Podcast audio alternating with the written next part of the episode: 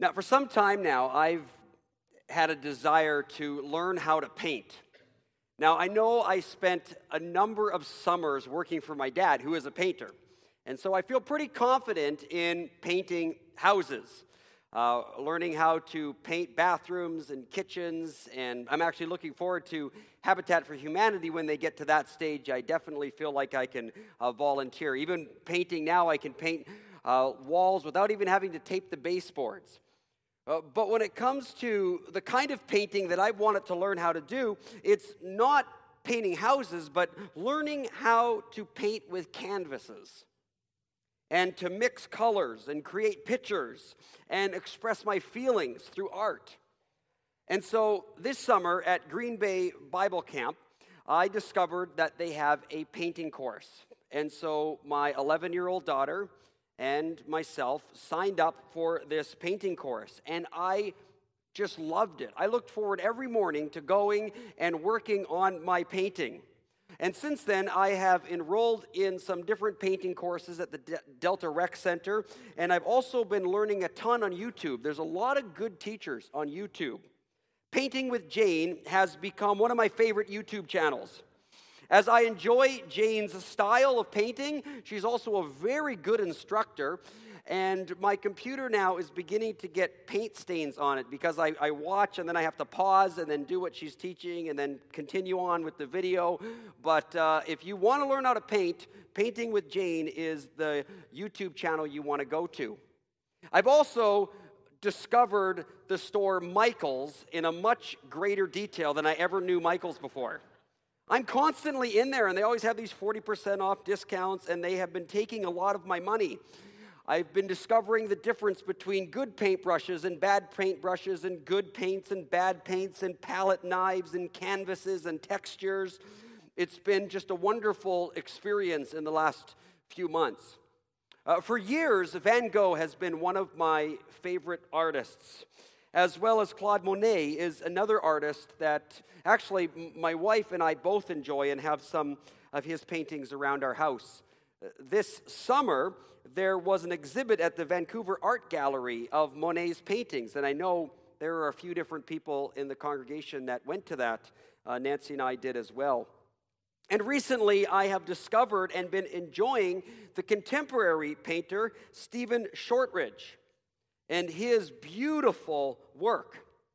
Now, if you know anything about painting and you've seen the last three pictures that have just been put up by the last three names I've mentioned, you will notice that I'm fairly taken in by impressionistic art. And thanks to Painting with Jane, I've been trying my own hand at Impressionism as well.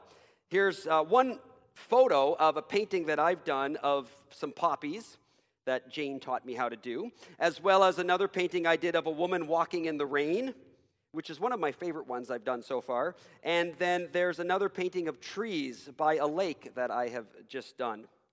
What I like about working with this style is how you get to mix, not necessarily blend the paints, but mix the paints in bright colors and in vibrant ways, and you get to slop around on the canvas with thick paint, uh, with the palette knives. And so the paint actually has a 3D effect that kind of comes off of the canvas.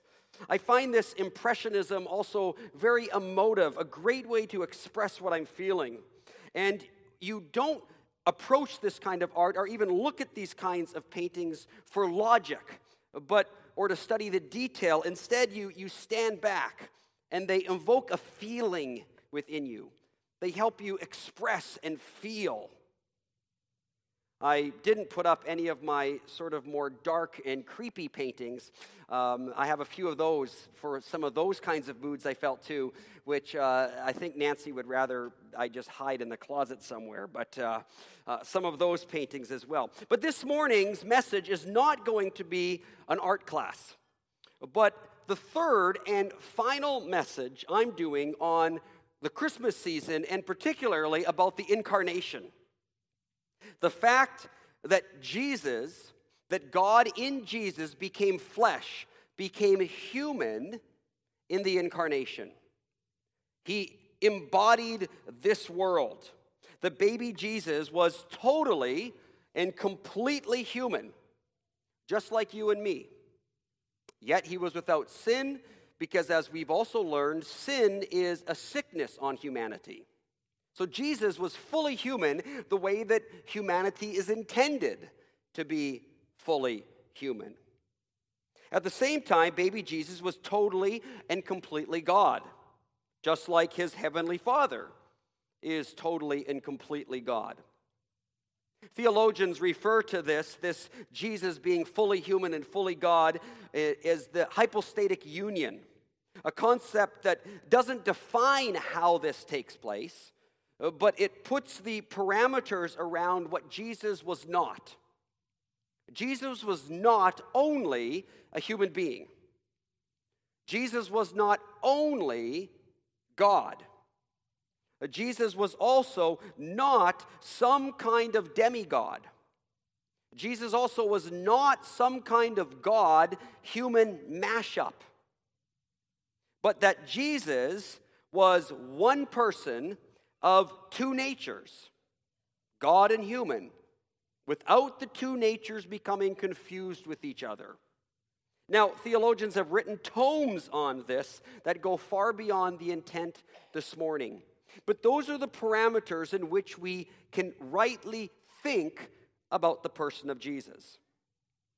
But as we've been discussing over the last few weeks, how this incarnation, the fact that Jesus is God and fully human, what the implications of this say about God and his creation are implications that will affect the way we approach everything about life. Because what the incarnation says is that God's creation is good, it's not bad. Yes, it's been affected by sin. It's been infected by the disease of sin, a disease that leads to death. But it's the disease that's bad. It's the sin that's bad, not the creation. God created very good, physical and spiritual, and God in the incarnation affirmed that his creation was good. And then last week we saw that the incarnation also affirms that his creation is true. That the physical creation all, around, all around us is not an illusion. It's not just in our mind, it's not just in our heads. It's not just a shadow where the spiritual world is the good world or the real world, and the physical world is sort of a, a less real world. But the incarnation affirms that the world, the material world, including our bodies, is real. It's affirmed by God as real, not illusion. And what we're going to look at this morning is that the incarnation also affirms that creation is beautiful. In the beginning, the Word already existed. The Word was God, and the Word was with God. So the Word became flesh, became human, and He made His home among us. One of the things that you can always discover about art is that it tells you something about the artist. By looking at art or looking at the kind of art an artist does, it, it, expresses something about who the person is, just like the creation tells us something about the creator. We can look at creation and we can know certain things about the artist who made the creation. In the same way, if you go into a house that has been completed and you look at the electrical work that has been done in the house, you can tell something about the electricians that put the work in. You can tell if they were diligent, if they were thorough. You can tell if they were cheap and cutting corners or unethical. You, even if you've never met the person, you can look at the work and you can know something about the person who did the work. God's creation tells us about God's character. Meaning, therefore, that if God's creation is good, we know that the God who created it is good. And if God's creation is true, we know then that the Creator is true. And in the same way, if God's creation is beautiful, we know also that the Creator of that creation is beautiful. God is good, true, and beautiful, and it's reflected in a good, true, and beautiful creation. And this morning, as we look at this third one, let's start with just hearing what the Psalms have to say about the beauty of God's creation. And notice how it always points back from the beauty of creation to the beauty of the Creator. Now, with the Psalms, we could spend the rest of our morning just going through all the Psalms that talk about this. But let me just give you a couple of samples. Psalm 19 The heavens proclaim the glory of God, the skies display his craftsmanship. Day after day, they continue to speak. Night after night, they make him known. They speak without sound or word. Their voice is never heard, yet their message has gone through the earth and their words to all the world. Psalm 95 says that God holds in his hands the depths of the earth and the mightiest mountains. The seas belong to him, for he made it. His hands formed the dry ground too. As I said, we could just go on and on with the Psalms, expressing God the Creator who made this beautiful creation. But let's listen to Jesus. As Jesus tells us about the Creator and the creation as well, when he says things like this Why worry about your clothing? Look at the lilies of the field and how they grow. They don't work or make their clothing. Yet Solomon in all of his glory was not dressed as beautifully as these. Again, Jesus is affirming the beauty of God's creation, even the flowers, and saying, if this is what his creation's like, what is the Creator like? And if God cares so wonderfully for the wildflowers, you hear that? God cares even for the flowers.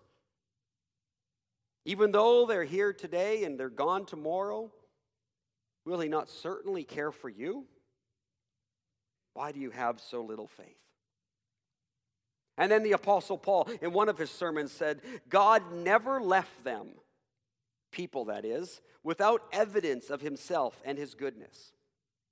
For instance, God sends you rain and good crops and gives you food and joyful hearts. And what he wrote in Romans ever since the world was created. People have seen the earth and the sky just by looking around through everything God made. They can clearly see his invisible qualities, his eternal power, his divine nature. So they have no excuse in knowing God. Just with this sample of verses, how can anyone say that God's creation is bad or untrue or unbeautiful? God's creation is good, true, and beautiful. And God, by becoming Jesus and by becoming his creation, taking on flesh is an affirmation of that creation and an affirmation that the Christian message is not a message of escaping creation, but a message of God reestablishing his creation. Did God make all of this just to get rid of it? He made it and he plans to save it. What God's going to destroy is the unartistic elements that have entered into creation because of sin. And one of the exciting implications of God's incarnation is that God chooses to restore his creation with humanity. Or else, why become human? Why didn't God just do it as God? It's because what we see in the incarnation is Jesus not only representing God, but Jesus representing us. He's representing our role and showing us that we have a part in restoring God's creation. God is doing this alongside of humanity. That's what he planned from the beginning. He created men and women in the Garden of Eden and said, Look at my creation, my beautiful creation. Now you take care of it, look after it, govern over it. He's simply restoring us back to that. That's why the whole idea uh, that God's plan is to have his people escape his creation is the opposite direction of which the Bible is pointing us to. He's calling his people to be part of restoring creation. And therefore, God, from the beginning and in his restoration, God created us to be artists. Right at the beginning, he gave us a palette with everything that we need on it and said, Create. The incarnation tells us that this is still God's plan. That God has come alongside of humanity to restore us, to create. Listen to an example of how God blesses humanity and even shows us this back in the Old Testament. In the Old Testament, when he called his people to build the tabernacle, now listen to how he called his people to beautify creation. In Exodus 31, God speaking says, Look, I have chosen special individuals. I have filled them with the Spirit of God, giving them great wisdom, ability, and expertise in all kinds of crafts. They will be master craftsmen there will be those experts in working with gold, silver, and bronze, skilled in engraving and mounting gemstones and in carving wood, masters at every craft. I've given people special skills and craftsmen so that they can make all the kinds of things I've commanded the tabernacle, the Ark of the Covenant, the Ark's cover, the furnishings, the table and utensils the pure gold lampstands with all of its accessories, the incense altar, the altar of burnt offering, the wash basin and its stand, the beautifully stitched garments for the priests. The craftsmen must make everything as I have commanded them. The question you could ask yourself is why didn't God just build it himself? Why did God call people to do all of this work?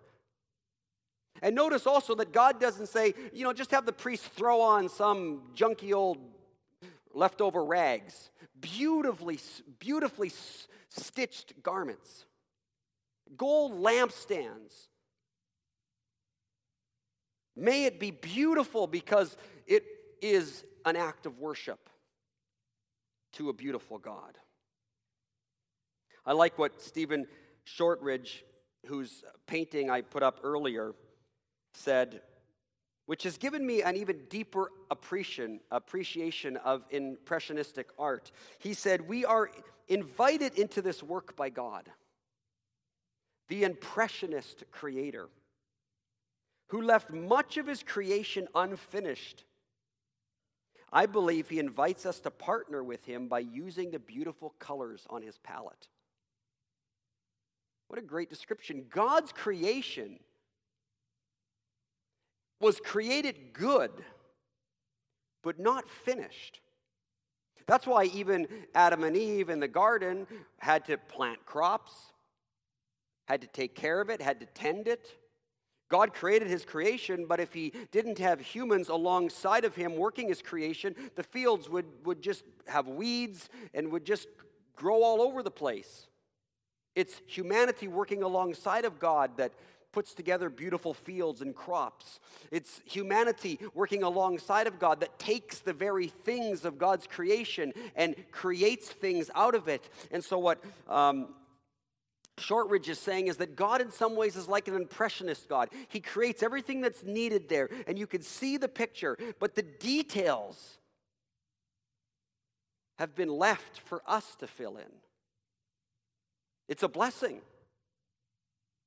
Did God create intentionally for us to be able to be part of the details? 1600 years ago, the great Christian thinker Augustine implied the same thing when he wrote in one of his works By his goodness, God not only created every object already formed, but also every object that is formable. And then he goes on in the same way, God communicates to everything its possibilities.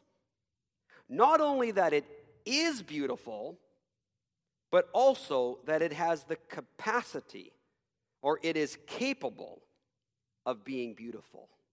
God not only created this world and things beautiful, but He created them with the capacity for beauty, which means He has called alongside of Him humanity to take the colors and the paint that God has created and to work with it, to be a part of His very good creation. Again, Shortridge writes I often wonder what beauty doesn't exist yet because we didn't create it. When I hear this, I just think, how fun is that? How wonderful is our God? It's like me being given now uh, some new canvases and some new paint and brushes. And so it's all been created for me, but I've also been blessed with have fun, create, paint, imagine. The incarnation affirms that God made a good and true creation, but it also affirms that God made a beautiful creation and is restoring his creation to beauty by allowing us to participate. That's why the incarnation is a God human joining. We get to participate in making creation beautiful.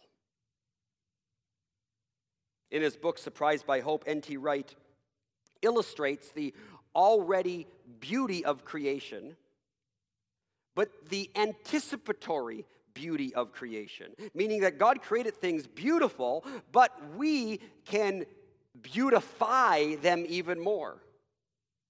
That creation has its beauty in and of itself, but it points towards and it's prepared for even a greater beauty. And he illustrates it by saying this that a chalice, for instance, has a certain beauty to it in and of itself. But it's also meant for a greater beauty, as it's meant to be filled and drunk from. In the same way, there's a beauty in a violin. So, in N.T. Wright's analogy, a violin, it's like God created the violin.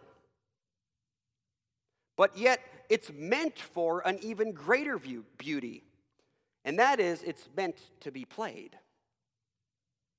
And so, in the analogy, it's like God creating the violin, but creating the violin so that humanity could pick it up and play it and make it even more beautiful. In the same way, there's beauty in a wedding ring, but it also takes on a greater beauty when it's worn by two people who love each other that creation, God's creation, is beautiful, but it's prepared for a beauty even beyond it. And it's up to us as humanity to use our imagination and our creative abilities that God has given us to bring it about to these beautiful ends. And he writes, says, to make sense of and to celebrate a beautiful world through the production of artifacts that are themselves beautiful is part of the call of being stewards of creation. Genuine art is thus itself a response to the beauty of creation. And what it does is it points to the beauty of God. And then N.T. Wright goes on to warn about two dangers that we can fall into uh, when it comes to art. There's the danger of only seeing the sin and the chaos and the ugliness that has affected our world, and therefore creating art that is meaningless, without purpose, like a lot of so called modern art that you see today. In some ways, modern art expresses a certain philosophy. If you believe that the world is just random chance, if you believe that the world is just chaos, if you believe there's no rhyme or reason or anybody behind anything, then it makes sense to just take paint, throw it at a canvas completely randomly, let it splatter all over the place, and then look for meaning in it. Because that's the underlying philosophy of which some people look at the whole world. It's just a splattering of meaninglessness, and so let's try to find meaning in that. N.T. Wright correctly says that, that there's, this is not Christian art because it doesn't come from a Christian proper perspective of the world. But the other extreme is the danger of sentimentality or cheesy art. And that is trying to deny and hide from the sin and disease that is in our current world. And so there is a lot of really bad, quote unquote, Christian art that's just plain cheesy and ugly from the other extreme. It's sappy, it's sentimental. Both of these are rightly not called art. Christian art, the kind that Christ's incarnation and resurrection call us to create, is redemptive art. It's the ability to find beauty in the ashes. It's art where the poor in spirit receive the kingdom of heaven, where those who mourn are comforted, where the meek inherit the earth, where those who hunger and thirst for righteousness are filled, where the merciful obtain mercy, the pure in heart see God, the peacemakers are called children of God, and the persecuted for righteousness' sake are part of God's kingdom. See, an artist's job is to see what others can't see and then to help them see it. They see what others cannot yet see and then help them see it. See beyond their immediate circumstances. In, in many ways, if you just insert the word Christian for artist here, it's a wonderful description of the role of the Christian. A Christian's job is to see what others can't see and then help them see it.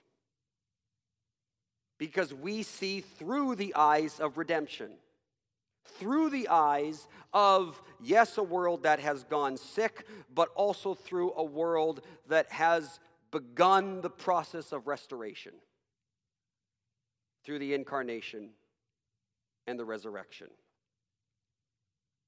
On February 5th in 2016, Hassan Youssef and Nadi Merhi decided to take their wedding pictures among the war torn rubble in Syria. Uh, when asked why, the artistic photographer, Joseph Eid, said that they did this to show that love is stronger than death. That is redemptive art. The pictures you see. That is redemptive art in photography. That in the midst of the rubble, in the midst of what looks like loss, love still wins. That's why one of the, the most redemptive and now classic novels of all time in the last while is The Lord of the Rings. The Lord of the Rings, and why does it continue to speak to culture so much? Both Christian, non Christian culture. It's because despite so much of the darkness, there's always hope.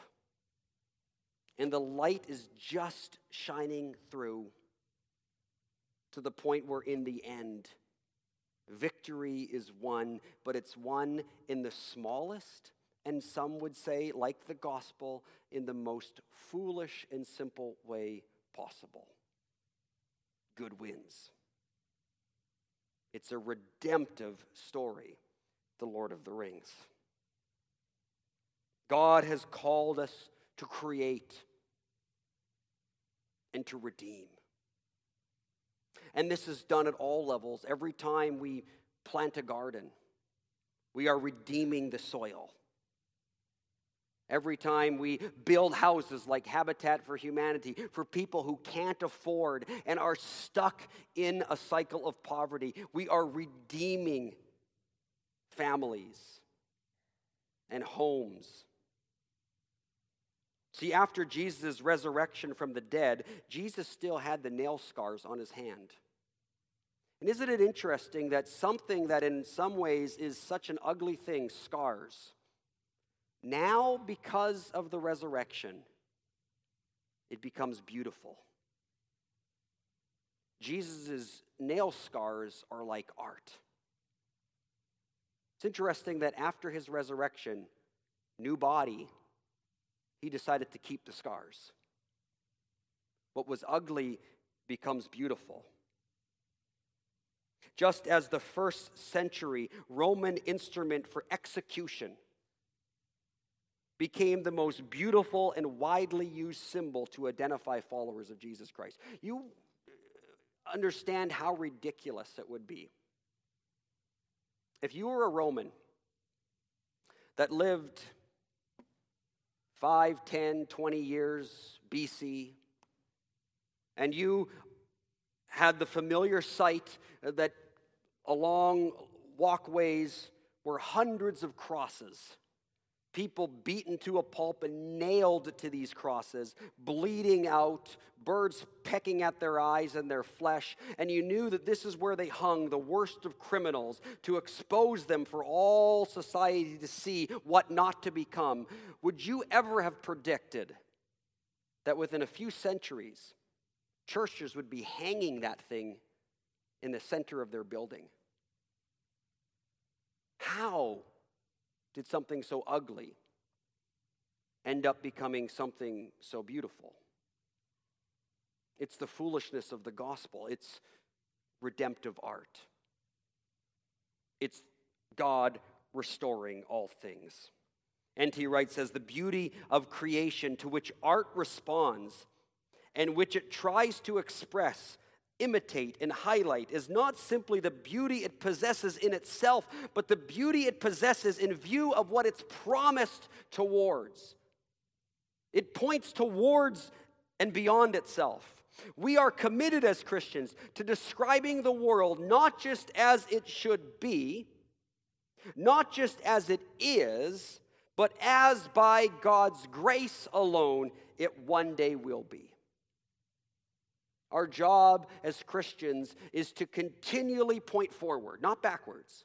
It's to continually point forward to the hope that we have in the resurrection of what God's creation, including us as part of that creation, will one day be. And therefore, in the midst of that, that's how we live. Viktor Frankl wrote a famous book. He was in a Nazi concentration camp called uh, Man's Search for Meaning. And in it, as a psychologist, he studied what were one of the key factors for those who psychologically were able to survive the concentration camps and those who were not psychologically able to survive if they were able to make it through and not get killed. And he said the key difference that he noticed is those who had hope were able to mentally survive. Those who were able to see past that situation that they were in, who clung and hung on to hope, were able to mentally survive. When you had no hope, you despair. It's the hope that Christians have, the hope of the future that we anticipate that helps us survive no matter what we are going through. It's art. And when art, we try to portray that. Art tries to portray beyond itself hope. I never used to understand why anybody would want to paint a bowl of fruit. But now that I'm learning how to paint, I find myself much more aware of God's creation. It's actually interesting. I didn't really expect this.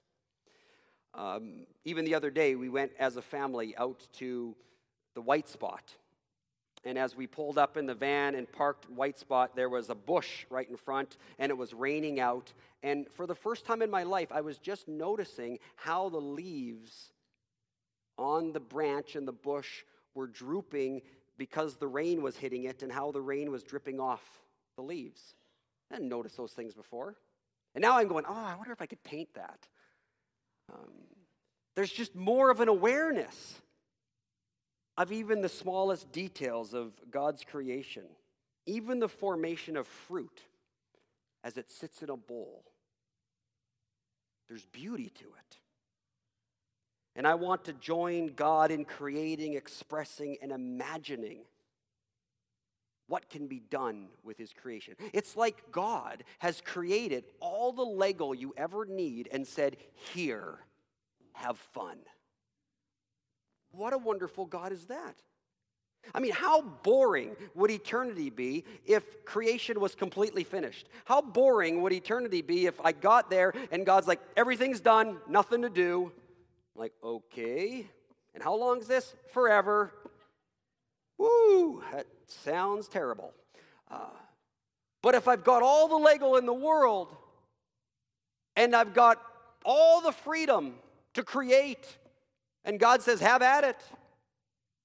And I say, what's my limits? What's whatever you want to do. And you could just keep on doing it. There's no limit. The only limit is your imagination.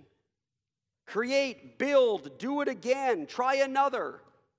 That's the creator that has made everything and has called us to share in his creation and has called us to share in eternity of coming alongside of him and continuing to create. Notice what the psalmist says here May the glory of the Lord continue forever. The Lord takes pleasure in everything He's made. Hear that. It actually, all of this around us, it makes God happy. He takes pleasure in all that He made. The earth trembles at His glance, the mountains smoke at His torch. And this is the line I want us to hear because it's so important. Let all sinners vanish from the face of the earth and let the wicked disappear forever. See, this is where rapture theology completely gets it wrong. Rapture theology says, let all God's people vanish from the earth. Why? Give all this to the sinners? No, that's not God's plan. God's plan is for the believers to inherit all of this. Let all sinners vanish from this earth. Let all the disease, the death, the decay, the yuckiness, the ugliness, may all of that be gone so that God can restore it all. That is gospel hope. That's what we're called to. And then the psalmist ends by saying, Let all that I am praise the Lord. Praise the Lord. The incarnation affirms that God's creation is good, not bad. His creation is true, not fake. His creation is beautiful, not ugly.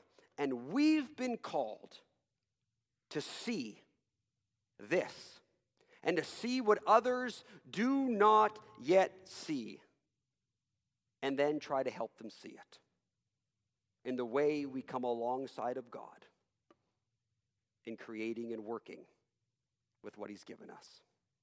Let's pray. God our Father, we thank you that you sent your Son, Jesus Christ, into this world to be our Savior and Lord. We thank you that he took our body and flesh and blood upon himself and showed us that this body of ours is a fit place to be your dwelling place. We thank you that He did our work, that He earned a living, that He served the public, and showed us that even the smallest tasks are not beneath your majesty and can be done for you. We thank you that He lived in an ordinary home that he knew the problems of living together, that he experienced the rough and smooth of family life, and showed us that any home, however humble, can be a place where, in the ordinary routines of daily life, we can make all life an act of worship by participating with you in beautifying your world as we anticipate the day that you come back and restore it all. Amen.